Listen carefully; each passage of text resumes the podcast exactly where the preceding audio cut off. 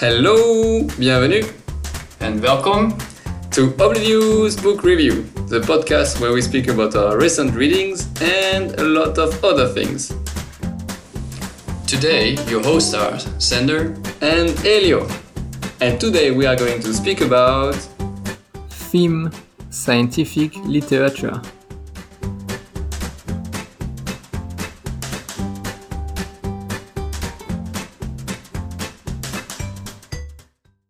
Hello, everybody. Hello, everybody. Hello, everybody. as you heard, we have a third voice today because today is a special uh, episode, and it's something that you might have realized I like to say a lot, but it's double special because first we have a special guest today, uh, Linnea, which is one of my um, colleague working with uh, biology as well. And it's as well a special episode because we're going to speak not specifically about one book, but we're going to speak about scientific literature in general. So, what we mean by scientific literature is uh, scientific publication that are the, the basis and the result of research. That is, uh, nowadays, it's mostly like uh, PDFs mm. that are used by researchers to build on the work of previous researchers. Do you agree with my definition, Linnea? I would say so, yeah. Mm-hmm. And I know you've been reading a lot of paper nowadays, so I think it's perfect timing for us to uh, start this discussion now. Yeah, I read. I think I read too many, to say the least. and so one thing that um, most of people that are not from this field mm. might think is that oh not my me. god scientific literature yeah it's not for me it's not something that i can read and i know that myself that is from this field, when I read some papers, it will take me a lot of effort and time to really grasp yeah. what is said in this paper. Yeah. yeah. And so, in response to that, what has uh, appeared a lot is what we call in French vulgarization. And I should have checked if you can say the same in English. Does that uh... vulgarization? I haven't heard of it, but do you mean more like a popular science kind of literature where they simplify the language? Uh, yes, exactly. Or even yeah. more than uh, simplifying the language, it can be that they uh, take a paper or any result and explain it in a much more simpler way that is accessible by the public. Yeah, yeah, popular science. I think uh, in Swedish we call mm-hmm. it yeah popular science. Populärt uh, vetenskap. Populärvetenskap, yeah. Mm-hmm we have 20% of our listeners that are Swedish, so you can reach 20% of the people with such information, which is good. yes, we have all the data. oh, stalkers. And so, um, my question that I would like you two to, to think about and to say say your thoughts about is in this uh, popular science. I'm thinking, is it good to do popular science? Mm, I mean, personally, I really agree, uh, but that might be my background as a guide talking as well. Um, mm-hmm. I would love to make science more accessible to the public because I don't know if you've noticed, but uh, being critical to your sources and mm. the information you receive has is kind of lacking. If you look at social media and whatnot, um, I would yes. say that's one of the downsides of popular science because you can't really um, know if it's a viable source or not. It's just uh, information in a simple language with mm. uh, catchy titles that's easy to take in, kind of. Um, but I would say mainly I am pro popular science just to get a better outreach, more or less, and also uh, decrease the glorification of science. I feel like a lot of scientists are put on a pedestal almost, like something that's unreachable. Mm.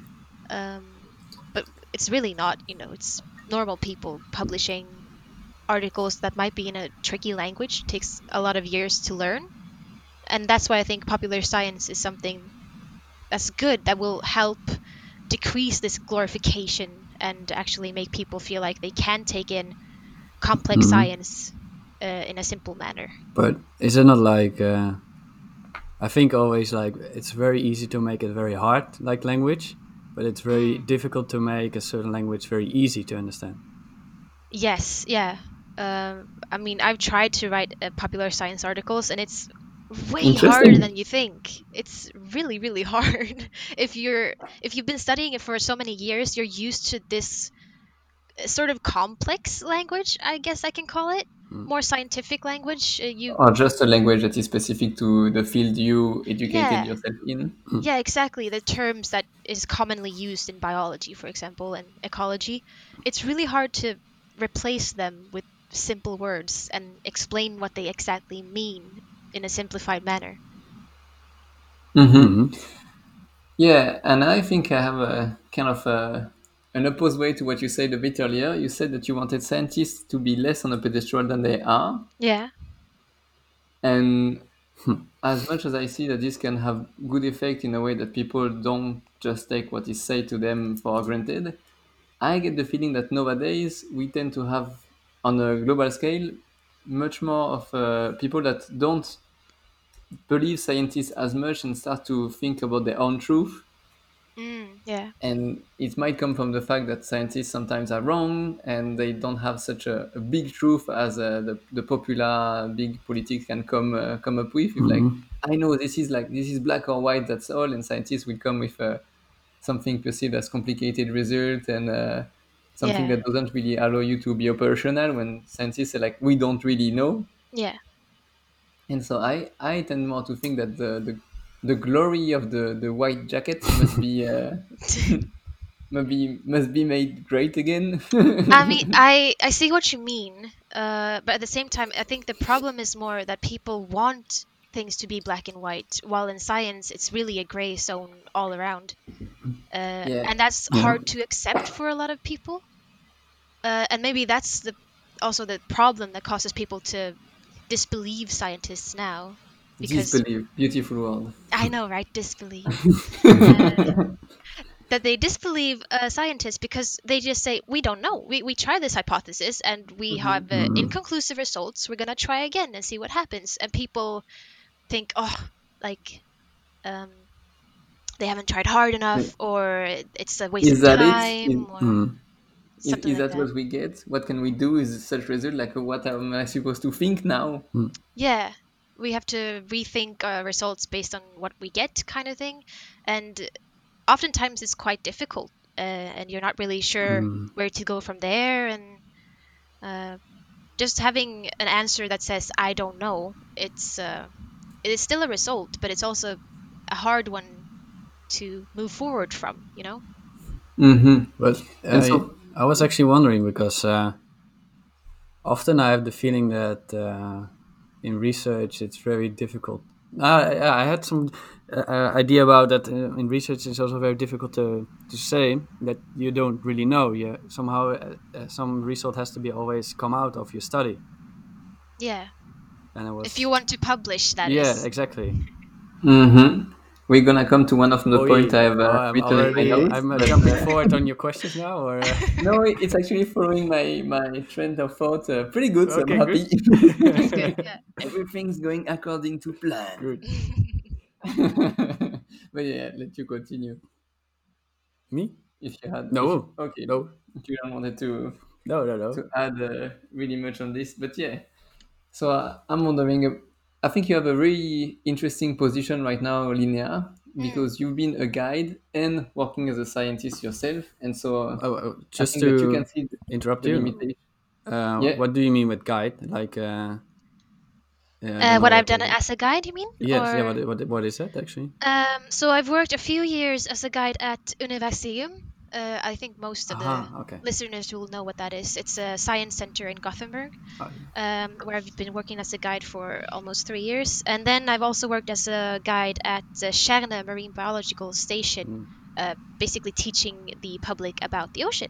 Mm. Um, so I think these positions have really made me a little bit biased towards popular science uh, because it is so fun to make people like for example if you make a plumber realize how cool this tiny little sea urchin is um, and why they're important you know that's what i want to do with all of science kind of uh, Yeah, I can uh, I can connect to this feeling as well when you Yeah. make someone interested and you know you have to choose some shiny information sometimes and they won't be interested into every single mo- molecular interaction but some Yeah. uh, interesting uh, behavior in a species can be wow Yeah, exactly. And I, I think mostly that's what people uh, grab onto first. Like there's a cool species that they think is beautiful or awesome, or a deep sea creature that looks scary, and that's how you grab onto Yeah. them first.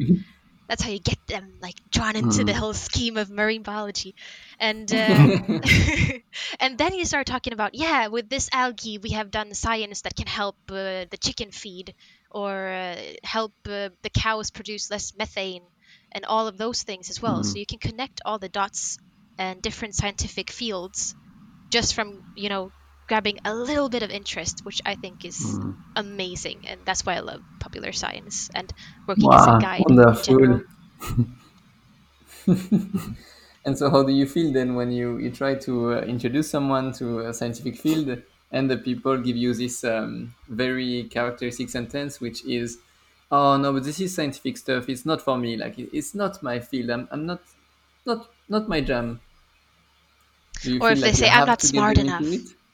Yeah, Uh, I'm not smart enough. I mean, that's something you can it a a it is a frustrating question i or because people always underestimate themselves where they say oh i'm not interested in this because i'm not smart enough to understand or maybe it's uh, it's too glorified you know the problem with putting scientists on a pedestal they're they're the Ah, you 1% go back, you of get the back to this. population That's sneaky. but maybe that's also a little bit cultural affected influence. Yeah, definitely. uh, I mean, here in Sweden, or maybe where I'm from in Netherlands, it's pretty. It's not so hierarchical society, and Mm. And in other countries where I've been into the scientist or a doctor has been seen so high up somewhere, has been studied so long time, and and yeah, has a lot of um, what you say cultural. Uh, yeah, people look up up to those people anyway. Mm.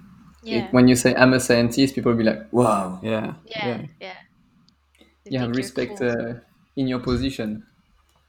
Which I don't I don't think is so much of a bad thing. I remember one teacher in my university when I was studying that was a very interesting teacher. He was both uh, a very great researcher and a surfer bodybuilder. So it was quite strange to have uh, Arnold Schwarzenegger giving us uh, classes about uh, population dynamics.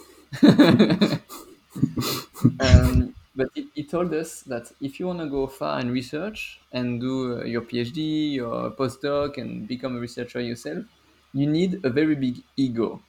In the in the sense that you need to love yourself to inflict this to yourself, okay and so and this might lead to the people that I've seen as uh, very up, uh, very yeah, with uh, having a lot of honor because it's this type of people that will go through the whole process of becoming a researcher. It uh, selects them in that way. I don't think it's necessary. You can be also very kind and a very nice person, but I think there is a, a nice part of uh, ego into the.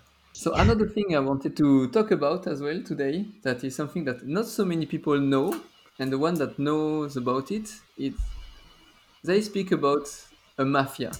They say that the publication system in uh, in, in scientific literature can be really like a mafia, and I think you know where I'm going, Linnea. yes yeah So I want to highlight the fact that to produce a paper and to use a paper, which is once again uh, the, the basis of scientific research, um, taxpayers or the government has to pay three times.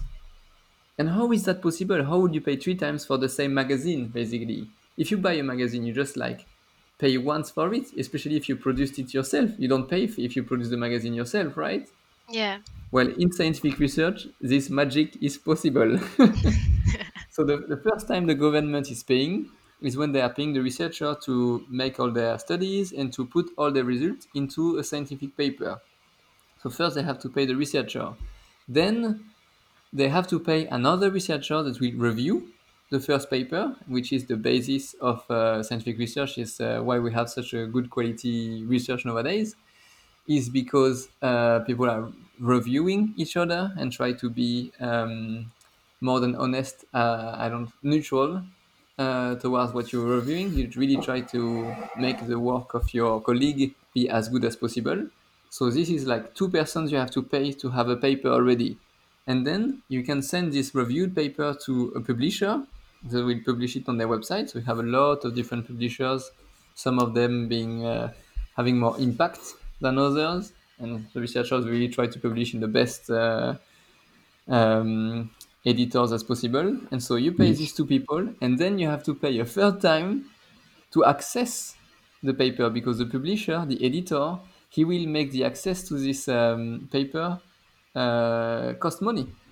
Yes. And so basically, if another researcher wants to access the result uh, to help themselves in their work and to write their own paper, they will have to pay a third time. So basically, it concerns kind of everyone because everyone, at least I know, is uh, taxpayer uh, taxpayers. Hopefully. we don't get into this kind of detail right now. and uh, so yeah, you have to pay three times to get access to a paper. So now, like uh, Sander, what's your, your blank reaction to it? I don't know if you were aware of this already, of this specific Um, issue. I know. Well, luckily I uh, had uh, many talks with you. You so you have been talking about this a few times uh, way before with me. so I was a little bit aware about this. But yeah, indeed, I made made my kind of uh, note for myself as well in my mind when we were talking about publishing uh, scientific articles, and I was wondering about yeah the the paywall behind to get access to these articles because it isn't can be a major obstacle for normal public to get access to uh, scientific uh, results. Yeah. So Yeah, and that's, That's a big thing. problem. yeah, Yeah. Uh, I'm gonna say one thing about the reviewing process, Elio, which Yes. is also a problem.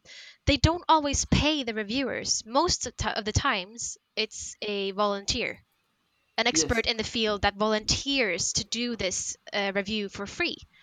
Um, and that's also a bit a bit problematic, I would say, because it could cause the reviewer to just skim through it. Uh, but yeah, like you said, we have a really good uh, quality science nowadays, and most of the people take their job seriously. So the reviewer, most of the time, will give a good review um, that is objective, hopefully. Uh, But, but then yeah, you get limited because you cannot spend Yeah. your the entire time reviewing things because then the university for who you work will say you haven't produced anything and you could say well I've been spending all my time reviewing others and this is time consuming if you would like to do it correctly. yes, like I think that's the vicious cycle of uh, science right now. yeah, Uh, but yeah, I, I um, with Elio, uh, we have uh, both um not published a paper yet, but we've uh, sent them in for review. Uh, mine is being reviewed right now. Um, and like I, like you said, I've noticed the problems with you having to pay to get published, and then once again, uh, in order to read the the Yeah. works, you have to pay again, uh, which is unseen in the rest of the world. Actually, um, you, you pay once for a magazine, but you have to pay three times or two times to publish a scientific article. Um, Oh, you mean it's only for Sweden, magazine. or sorry. this is only for Sweden? You mean this uh, happening? We, what do you, which countries in the world is it differently? Uh, I would say it's in the entire world, and it also depends on the journals. I mean, some journals are open access, uh, Mhm. and This it's is coming up as an answer to this problem. yeah. Um, I mean, more and more journals are open access uh, nowadays because people are really curious, and uh, public science is getting a lot more popular or bigger. Um, So there's this uh, criticism towards journals, like why should we pay to read a scientific work that should be open access or Mm. open to the public? Yeah, common knowledge. Yeah. Exactly. yeah. yeah. But then you have these very honest uh, publishers that come and say, no, it's impossible. If we don't get this money, we won't be able to provide the service that they, they do provide. They, they organize all the papers and they need this uh, three times money to, to do so. Or at least they needed to have uh, Elsevier, if I'm not mistaken. Every year it's something like 3 billion euros of uh, Yeah. benefit. So I do Yeah. believe that uh, there is a little extra in there. It costs a lot to uh, to redo uh, the article, you know, make it pretty and everything. oh, to it, on format to PDF. ex- I think we're being a bit too harsh now, but um, but yeah, sure. it, it is a problem. Um, and I mean, if, if you read the guideline for authors, authors have to pay quite a hefty sum Yes. uh, just to get get the opportunity to publish. Um, which is quite insane. And to be honest, this work has taught me a lot of things uh, about science and about publications, which has kind of turned me off of getting a PhD, for example, because that means you would have to do this multiple times in Yeah. a very short time span, and if you don't do that, then you're uh, you're kind of screwed, you know. Hmm Or even after a PhD, when you become a, a researcher Yeah. yourself, and this is your final uh, term, your your your final permanent position, you have to publish. Otherwise, you will be no one. So at Yeah. best, you can just continue all your life and never really have glory. Otherwise, you will have to choose certain subjects rather rather than others. That will be a bit more trendy. Uh, I think like uh, every day nowadays we have something like 50 publication on uh, COVID 19, which is uh, insane. Ooh, yeah. I mean, so yeah. uh, that actually yeah, that actually makes me want to talk about the competition and the the backstabbing culture in publications and uh, you know Oi. yeah I like to know that. Uh, that's interesting to hear. the science gossip Yes. um uh, for our current position uh my our supervisor has really opened my eyes to this um they uh, they actually don't want me to contact uh, other researchers for example um, because they are afraid that these researchers might take the idea that we have and publish it for themselves Here you go for the global collaboration of scientists around the world. Yeah. Uh, so something that should be open and uh, shareable, and uh, you know, people work together to get something published. It's more like, no, this is my data. I'm gonna publish it for myself. Um, Mhm. and I For think that's a really big um, problem. For which reason Yeah. would uh, people do that? You think mostly? I believe it's because of the publication system, the the laborious method or the laborious uh, effort you have to go through just to get something published. It takes a long time uh, and a lot of money and a lot of work hours.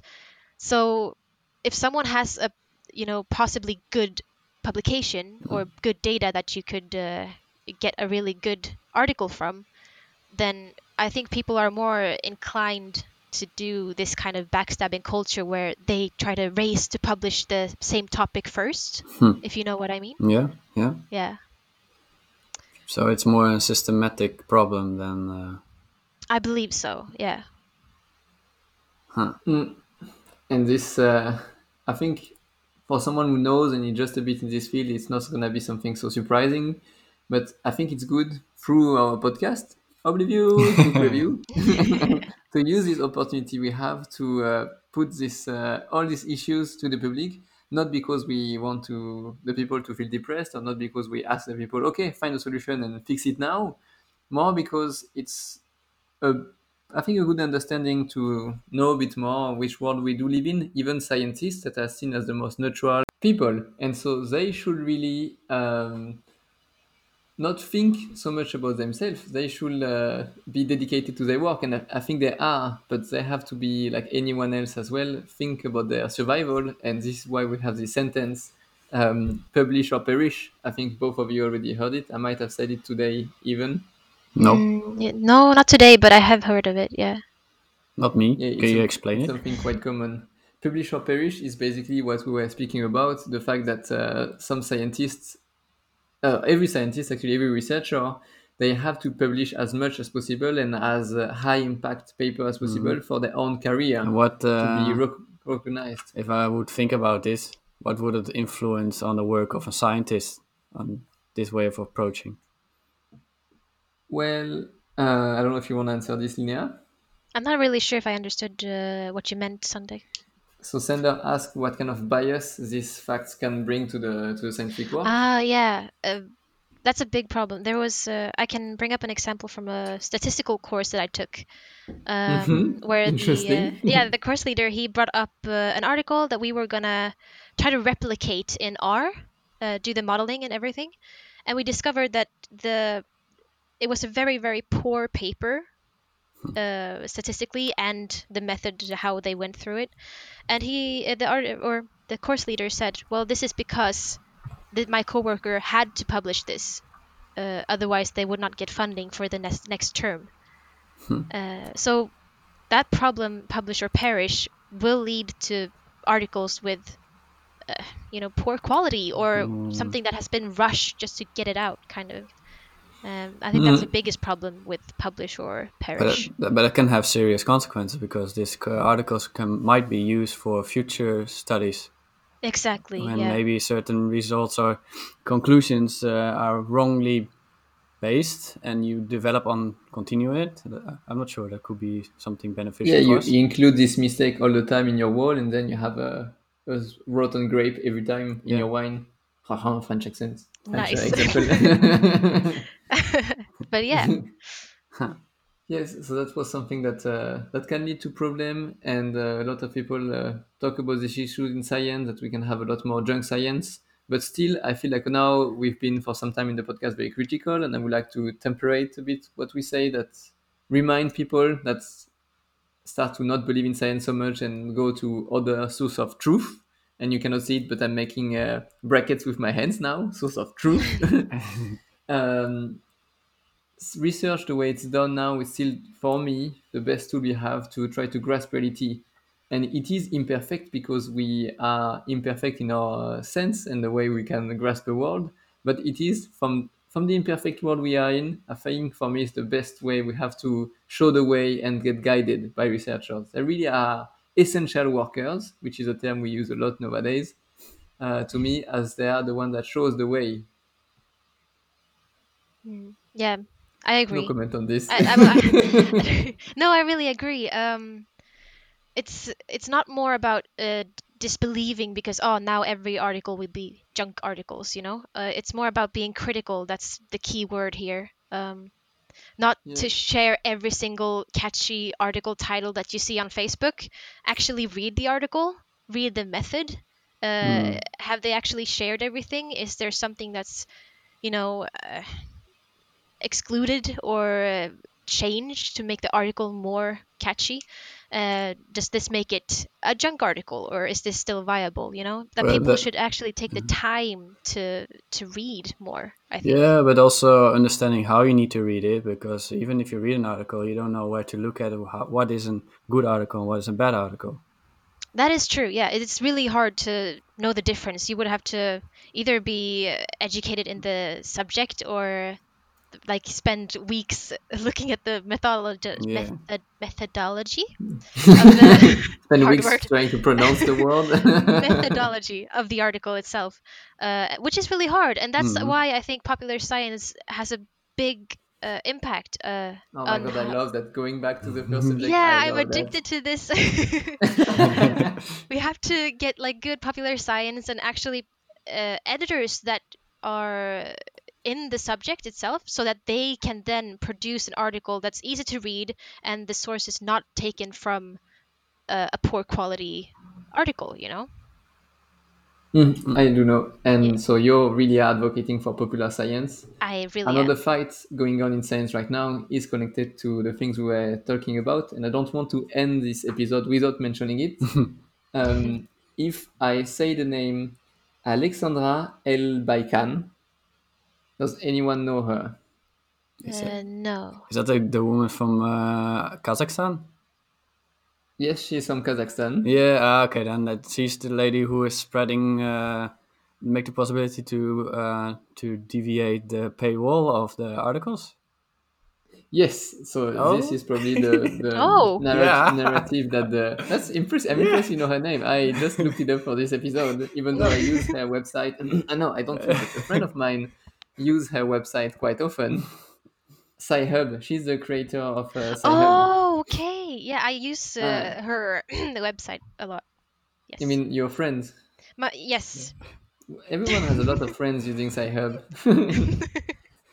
and so this is one of the answer of the people that want not to have to pay 300 euros for each paper they want to publish uh, just by reading the articles, just by passing the paywall of uh, reading an article, they decide to use Sci-Hub just to make um, science possible either for you as a student or for you in a poor country that doesn't have so much means to put in just like paying the paywall.